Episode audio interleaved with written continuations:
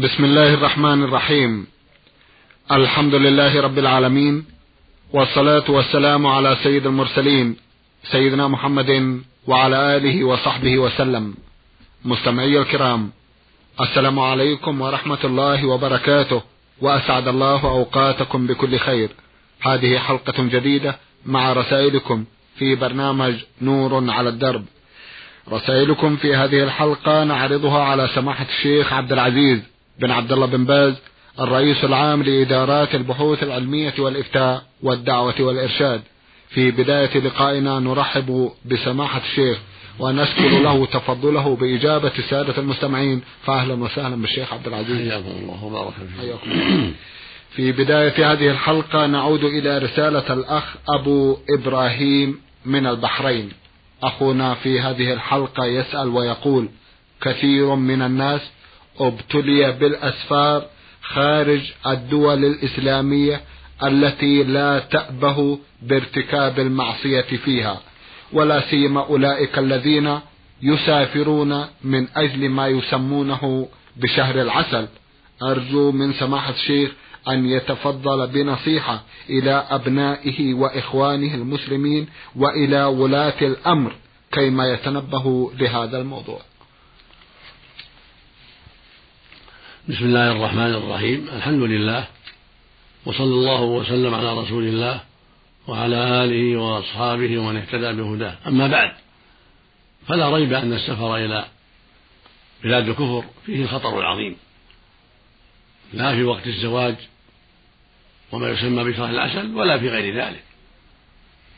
الواجب على المؤمن أن يتقي الله وأن يحذر أسباب الخطر. فالسفر إلى بلاد المشركين وهي البلاد التي فيها الحرية وعدم إنكار المنكر فيه خطر عظيم على دينه وأخلاقه وعلى دين زوجته أيضا إن كانت معه. فالواجب على جميع شبابنا وعلى جميع إخواننا ترك هذا الخلق. وصرف النظر عنه والبقاء في بلادهم وقت الزواج وفي غيره. لعل الله جل وعلا يكفيهم شر نزغات الشيطان. أما السفر إلى تلك البلاد التي فيها الكفر والضلال والحرية وانتشار الفساد من الزنا وشرب الخمور وأنواع الكفر والضلال فهذا فيه خطر عظيم على الرجل والمرأة جميعا. وكم من صالح سافر فرجع فاسدا. وكم من مسلم رجع كافرا. فالخطر عظيم. وقد قال النبي الكريم عليه الصلاة والسلام أنا بريء من كل مسلم يقيم بين المشركين. وقال عليه الصلاة والسلام لا يقبل الله من مشرك عملا بعدما أسلم أو يفارق المشركين يعني حتى يفارق المشركين. فالأمر خطير. فالواجب الحذر من السفر إلى بلادهم. لا في شهر العسل ولا في غيره. قد صرح أهل العلم بالنهي عن ذلك والتحذير منه. اللهم إلا رجل عنده علم وبصيرة فيذهب إلى هناك للدعوة إلى الله. وإخراج الناس من الظلمات إلى النور وشرح الإسلام لهم والعناية بالمسلمين هناك لتبصيرهم وتوجيههم إلى الخير فهذا له حال أخرى.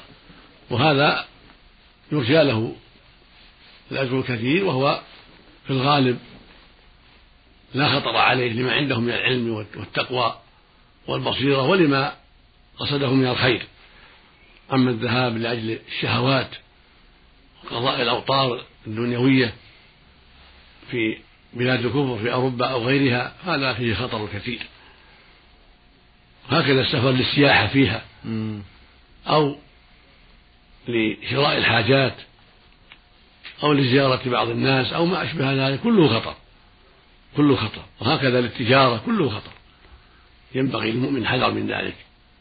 وأن يكتفي بالمراسلة لمجيء حاجاته التي يريدها من السلع. ويترك السفر لأنه ربما سافر فخسر دينه وخسر أخلاقه وخسر عقيدته ولا حول ولا قوة إلا بالله. فنصيحتي لكل مسلم هو هي الحذر من السفر إلى بلاد الكفر وإلى كل بلاد فيها الحرية الظاهرة والفساد الظاهر وعدم إنكار المنكر. وأن يبقى في بلاده التي فيها السلامة وفيها قلة المنكرات فإنه خير له وأسلم وأحفظ لدينه. والله الموفق والهادي. جزاكم الله خيرا. تيسير السفر إلى هناك بطريقة أو بأخرى ماذا يقول عنه الشيخ عبد العزيز؟ لا تجوز لا يجوز تيسير السفر. ما يفعله بعض الناس من حلف نصف التذكرة قيمة التذكرة. نعم. هذا غلط. هذا إعانة على الإثم والعدوان. الله يقول سبحانه وتعاونوا على البر والتقوى ولا تعاونوا على الإثم والعدوان. فلا يشجعون ولا يساعدون بل يثبطون ولا يساعدون. فلو منعوا بالكلية لكان أولى وأصلح. لو, لو تيسر المنع لكان ذلك أوجب وأصلح. ونسأل الله يوفق الدولة اللهم أمين. لما فيه رضاه وأن يعينها على منع هذا الفساد اللهم بالطرق المناسبة التي تستطيعها الدولة. اللهم آمين. ماذا يرى سماحة الشيخ عن مساءلة الأشخاص المسافرين إلى تلك الدول التي فيها مثل هذه الأمور؟ عندما يريد الإنسان السفر إلى هنالك لماذا لا يسأل؟ لماذا أنت مسافر وما هو القصد؟ هذا طيب لو تيسر هذا طيب لأن فيه إعانة له على نفسه ولعله يستحي ولعله يخجل ولعله يتوب. فإذا وجد في من يعطي التذاكر المساءلة حتى ينصحه وحتى يثبطه عن السفر الضار. لكان هذا حسنا وهذا من من العلاج أيضا هذا من العلاج. نعم, نعم. بارك الله فيكم. أخونا أيضا يقول بعض المحلات تبيع الأشياء المباحة وأشياء محرمة. هل يجوز للمسلم أن يرتاد تلك المحلات كيما يشتري ما هو مباح منها رغم أنها تبيع تبيع الأشياء المحرمة؟ لا حرج على الإنسان أن يتصل بالدكاكين حوانيت أو غيرها من الأسواق فيشتري حاجته منها المباحة وإن كان يوجد فيها بيع شيء محرم. لأن الله يقول ولا تزر وازرة وزر أخرى. لكن إذا كان يستطيع إنكار ذلك فعليه إنكار المحرم وتحذير منه وأنه لا يجوز بيع هذا المحرم. وإذا تيسر سوق أو دكان يبيع المباح دون المحرم فهذا أولى لأن فيه تشجيعا له وفيه بعدا عن مساعدة أهل الحرام وأهل المضرة بالناس. فإذا تيسر له دكان أو سوق يبيع حاجاته المباحة فلينتقل إليه وليشتري منه وليعامله وليترك ذاك الذي قد خلط حلالا من حرام حتى لا يكون مشجعا له. أما إذا إذا دعت الحاجة إلى يشتري من ذاك الدكان فلا حرج إن شاء الله. بارك الله فيكم.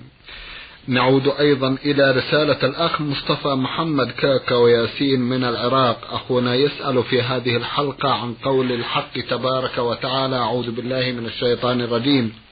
والذين لا يدعون مع الله إلها آخر ولا يقتلون النفس التي حرم الله إلا بالحق ولا يزنون. ومن يفعل ذلك يلقى أثاما يضاعف له العذاب يوم القيامة ويخلد فيه مهانا. هل المقصود في الآية أن يفعل الإنسان الكبائر الثلاث ثم يخلد في النار؟ أم المقصود إذا ارتكب إحدى هذه الكبائر يخلد في النار؟ فمثلا ارتكب جريمة القتل مثلا هل يخلد في النار أو لا؟ نرجو أن تتفضلوا بالتفسير المفصل لهذه الآية الكريمة. هذه الآية العظيمة فيها التحذير. من الشرك والقتل والزنا وأن أصحاب هذه الجرائم متوعدون بما قاله الله سبحانه ومن يفعل ذلك يلقى أثاما. قيل إنه واد في جهنم وقيل المعنى أثامني إثما كبيرا عظيما ولهذا فسر بقوله يضاعف له العذاب يوم القيامة ويخلد فيه مهانا. هذا جزاء من اقترف هذه الجرائم الثلاث أنه يضاعف له العذاب ويخلد في العذاب مهانا لا مكرما. وهذه الجرائم الثلاث مختلفة في المراتب. فجريمة الشرك هي أعظم الجرائم وهي أعظم الذنوب وصاحبها مخلد في النار أبد الآباد لا يخرج من النار أبدا.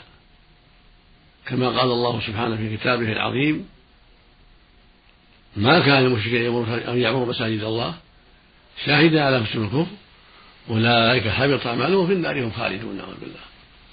قال سبحانه ولو أشركوا لحبط عنهم ما كانوا يعملون.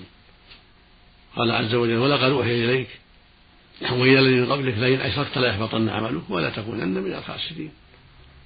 قال في حقهم يريدون أن يخرجوا من النار وما هم بخارجين منها ولهم عذاب مقيم. والآيات في هذا كثيرة. فالمشرك إذا مات على شركه ولم يتب فإنه مخلد في النار والجنة عليه حرام والمغفرة عليه حرام بإجماع المسلمين. قال تعالى إنه من يشرك بالله فقد حرم الله عليه الجنة ومأواه النار. قال سبحانه إن الله لا يغفر أن يشرك به ويغفر ما دون ذلك لمن يشاء. فجعل المغفرة حراما على المشرك إذا مات على شركه أما ما دون الشرك فهو معلق. ما دون الشرك فهو تحت مشيئة الله سبحانه وتعالى. فالخلاصة أن المشرك إذا مات على شركه فهو مخلد في النار أبد الآباد بإجماع أهل العلم. وذلك مثل الذي يعبد الأصنام ويستغيث بها أو الأشجار أو الأحجار أو الكواكب أو الشمس أو القمر أو غير ذلك. أو يعبد الأموات الذين يسمونهم بالأولياء أو يعبد الأنبياء أو يعبد الملائكة يستغيث بهم ينذر لهم يطلبهم المدد والعون عند قبورهم أو بعيدا من قبورهم مثل ما يقول بعضهم يا سيدي فلان الشماليضي المدد المدد يا سيدي البدوي يا سيدي عبد القادر يا رسول الله المدد المدد أو يا حسين أو يا فاطمة أو يا ست زينب أو غير ذلك مما يدعوهم المشركون هذا كله من الشرك الأكبر والعياذ بالله إذا مات عليه صاحبه صار من أهل النار نعوذ بالله والخلود فيها أما الجريمة الثانية وهي القتل نعم. والثالثة وهي الزنا نعم. هاتان الجريمتان دون الشرك معصيتان. إذا كان من تعاطاهما لم يستحلهما يعلم أنهما محرمان. يعلم أن هاتين الجريمتين معصيتان محرمتان. ولكن حمله الغضب أو الهوى أو ما أشبه ذلك على إقدام على القتل بسبب البغضاء والعداوة أو أسباب أخرى. وحمله الهوى والشيطان على الزنا. وهو يعلم أن القتل محرم بغير حق وأن الزنا محرم. هاتان الجريمتان توجبان النار وغضب الله عز وجل إلا أن يعفو الله يعفو الله عن صاحبهما لأعمال صالحة أو توبة قبل الموت فإذا تاب عفى الله عنه. قد يعفى عنه لأعمال صالحة كثيرة له أو بشفاعة الشفعاء أو بدعاء المسلمين له إلى غير ذلك.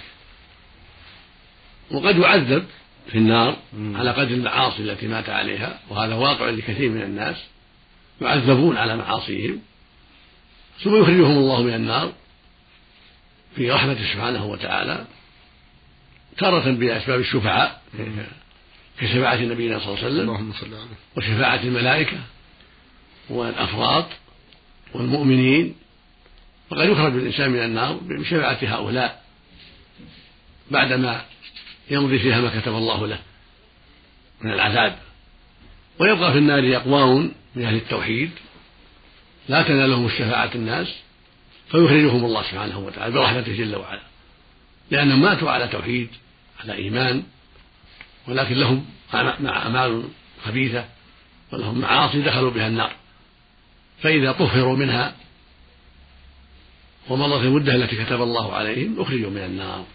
رحمة من الله عز وجل ويلقون في نهر يقال له نهر الحياة. من أنهار الجنة. نعم. ينبتون فيه كما تنبت حبة من حبيب السيل. فإذا تم خلقهم أدخلهم الله الجنة وبهذا يعلم أن العاصي كالقاتل والزاني لا يخلد.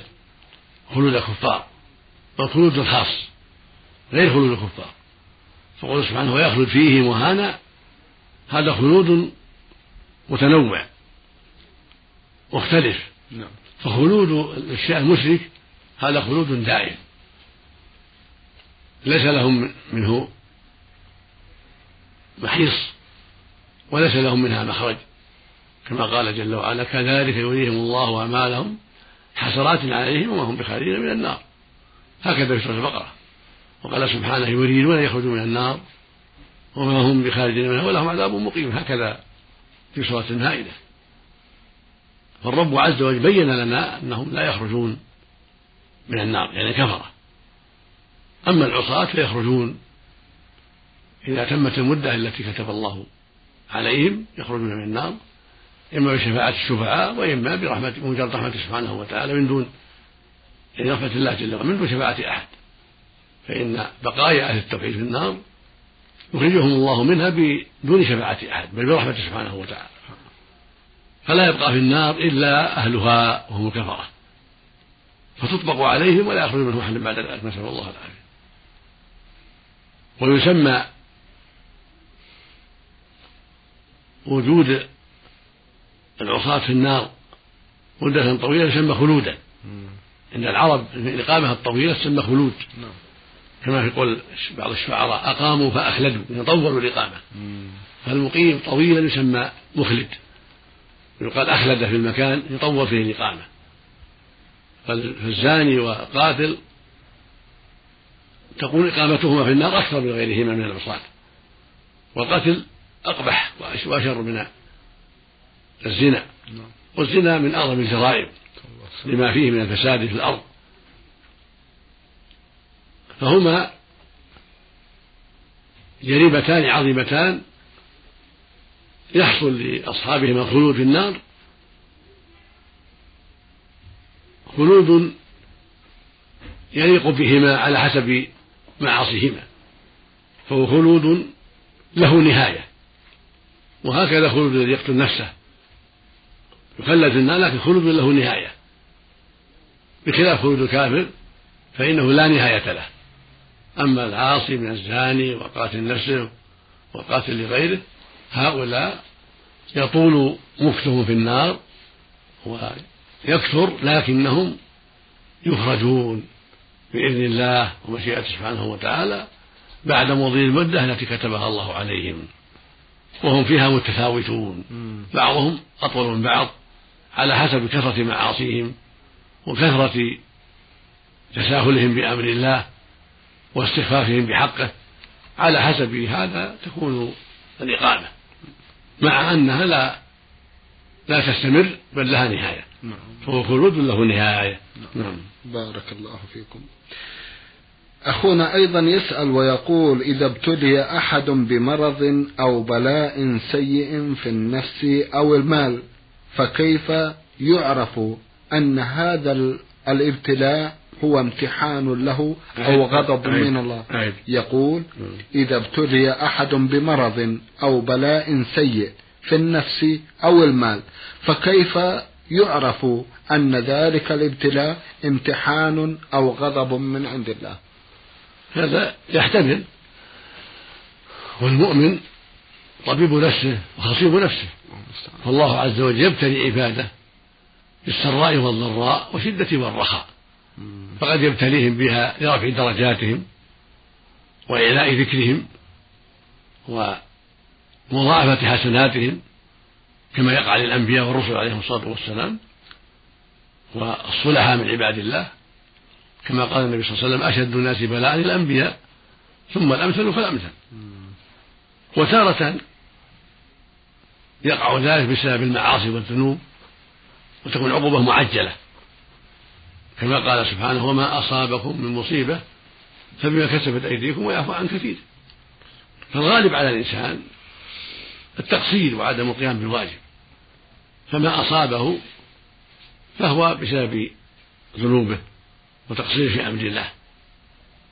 ولو فرضنا أن أن واحدا من عباد الله ابتلي بشيء من الأمراض أو نحوها وهو لم يفعل شيئا فإن هذا يكون من جنس الأنبياء والرسل. يكون رفعا في الدرجات وتعظيما للأجور وليكون قدوة لغيره يتأسى بغيره الصبر والاحتساب. فالحاصل أن قد يكون البلاء لرفع الدرجات وإعظام الأجور كما يقع للأنبياء وبعض الأخيار وقد يكون ذلك في بسبب المعاصي يكون عقبة لها. كما هو الغالب على الناس أنهم يستحقون عقوبة الله بإصرارهم على المعاصي وعدم المبادرة بالتوبة. ولا حول ولا قوة إلا بالله. نعم. الله المستعان أمامي رسالة سماحة الشيخ بعث بها أحد الإخوة المستمعين يقول منصور صالح من الرياض. أخونا رسالته مطولة. ملخصها أنه شاب في الثانية والعشرين من عمره. يشكو قلة ذات اليد ويشكو أيضا من عنت العزوبة ويرجو من سماحة الشيخ التوجيه الشرعي في هذه الناحية. لا ريب أن الزواج من أهم المهمات ومن أفضل القربات. لقول النبي صلى الله عليه وسلم يا معشر الشباب من استطاع منكم الباء فليتزوج. فإنه أغض البصر وأحسن الفرج والله يقول سبحانه وأنكحوا الأيام منكم والصالحين من عبادكم وإيمائكم إن يكونوا فقراء يغنيهم الله من فضله. في الحديث الصحيح يقول الرسول صلى الله عليه وسلم ثلاثة حق من الله يعونهم ذكر المتزوج يريد العفاف. والذي المتزوج نعم. يريد العفاف. يعني يقصد العفاف. نعم نعم. فالله يعين سبحانه وتعالى. فنصيحتي لهذا الشاب السائل أن يفعل الأسباب التي يستطيعها حتى يتزوج. إما بقرض أيوة. وإما بالاستدانة يشتري شيئا إلى أجل معلوم ويبيعه والله يوفي عنه ويتزوج. نعم. لقول النبي صلى الله عليه وسلم من أخذ أموال الناس يريد أداءها أدى الله عنه. والنبي صلى الله عليه وسلم قد استدان. وهو أفضل الخلق استدان. ومات وعليه دين عليه الصلاة والسلام. فلا بأس بالاستدانة ولا حرج في الاستدانة. إما من طريق القرض أو من طريق أن يشتري حاجات كسيارة أو غيرها إلى أجل معلوم ثم يبيعها هو إلى يبيعها بنقد ويتزوج. نعم. ولا بأس بذلك. طيب. وهنا ولدينا مشروع لكنه يطول مشروع مساعدة المتزوجين. وهذا له شروط خمسة. طيب. الأول منها أن يكون سعوديا. طيب. وهكذا الزوجة المخطوبة. نعم. الثاني أن يكون عاجزا بالبينة. مثبتا من المحكمة أنها عاجزة عن النفقة. عن الزواج عن الزواج يعني عن المهر. نعم. الثالث أن يتم العقد طيب. بينه وبين أهل المرأة ولكن يبقى الدخول. طيب. الرابع أن يكون هذا أول زواج. أو قد تزوج لكن ماتت زوجته أما المطلق لا ما عندنا له طيب. مساعدة طيب. الخامس أن يكون أن يثبت أنه محافظ على الصلاة في الجماعة أيوة. من أهل المعرفة به في مسجده طيب. فإذا تمت الشروط يساعد ب 25 ألف على حساب المحسنين ما شاء الله هذه أمور من من أهل الخير ما شاء الله. من زكوات أهل الخير ومساعداتهم 25 ألف إذا تمت هذه الشروط الخمسة طيب. يساعد بها لكنها قد تتأخر. لأن الناس كثيرون ينتظرون الآن. قد يبلغون الألوف. والمال ليس بالكثير الذي يأتي لهذا المشروع. فلهذا قد يتأخر خمسة أشهر ستة أشهر. ما ما يأتيه الدور. أو أكثر من ذلك. بسيطة نعم. ستة أشهر ليست بشيء فإذا رأى أن يتقدم لهذا المشروع ويثبت هذه الشروط فلا بأس. لعل الله يسهل له أمره. وإن استدان أو اقترض حتى يكون أعجل هذا خير إن شاء الله. إن شاء الله. وله البشرى بأن الله سيسهل أمره. اللهم آمين. ويقضي عنه دينه لأن الزواج عمل صالح فيه عفة الفرج وغض البصر والتسبب لعفة امرأة أيضا وغض بصرها وحفظ فرجها والتسبب أيضا لوجود الولد وتكفير الأمة ففيه مصالح. نعم. بارك الله فيكم. لعل كثيرا من المحسنين يودون الإسهام في هذا المشروع الخيري إلا أن الإعلان عنه بطيء أو أن العنوان غير معروف أو كذا. لعله من المناسب أن يتفضل سماحة الشيخ فيذكر بهذا. أنا أهيب بإخواني المسلمين في المملكة وغيرها أن يساعدوا في هذا المشروع. من الزكاة وغيرها. وكتبنا عن ذلك مرات كثيرة. نعم. والغالب أن نكتب أيضا في آخر شعبان لأن كثير من الناس إنما يخرج الزكاة في رمضان. نعم. فالحاصل أن كتبنا عن هذا مرات كثيرة. طيب. وسنكتب إن شاء الله هذه الأيام أيضا. إن شاء الله. وفي وعند دخول رمضان أيضا إن شاء الله. إن شاء الله. لكن أهيب بمن يسمع هذه الكلمة. أهيب بهم أن يساهموا في هذا المشروع لأن فيه إعانة لكثير من الشباب على الزواج. نعم. وهم عاجزون.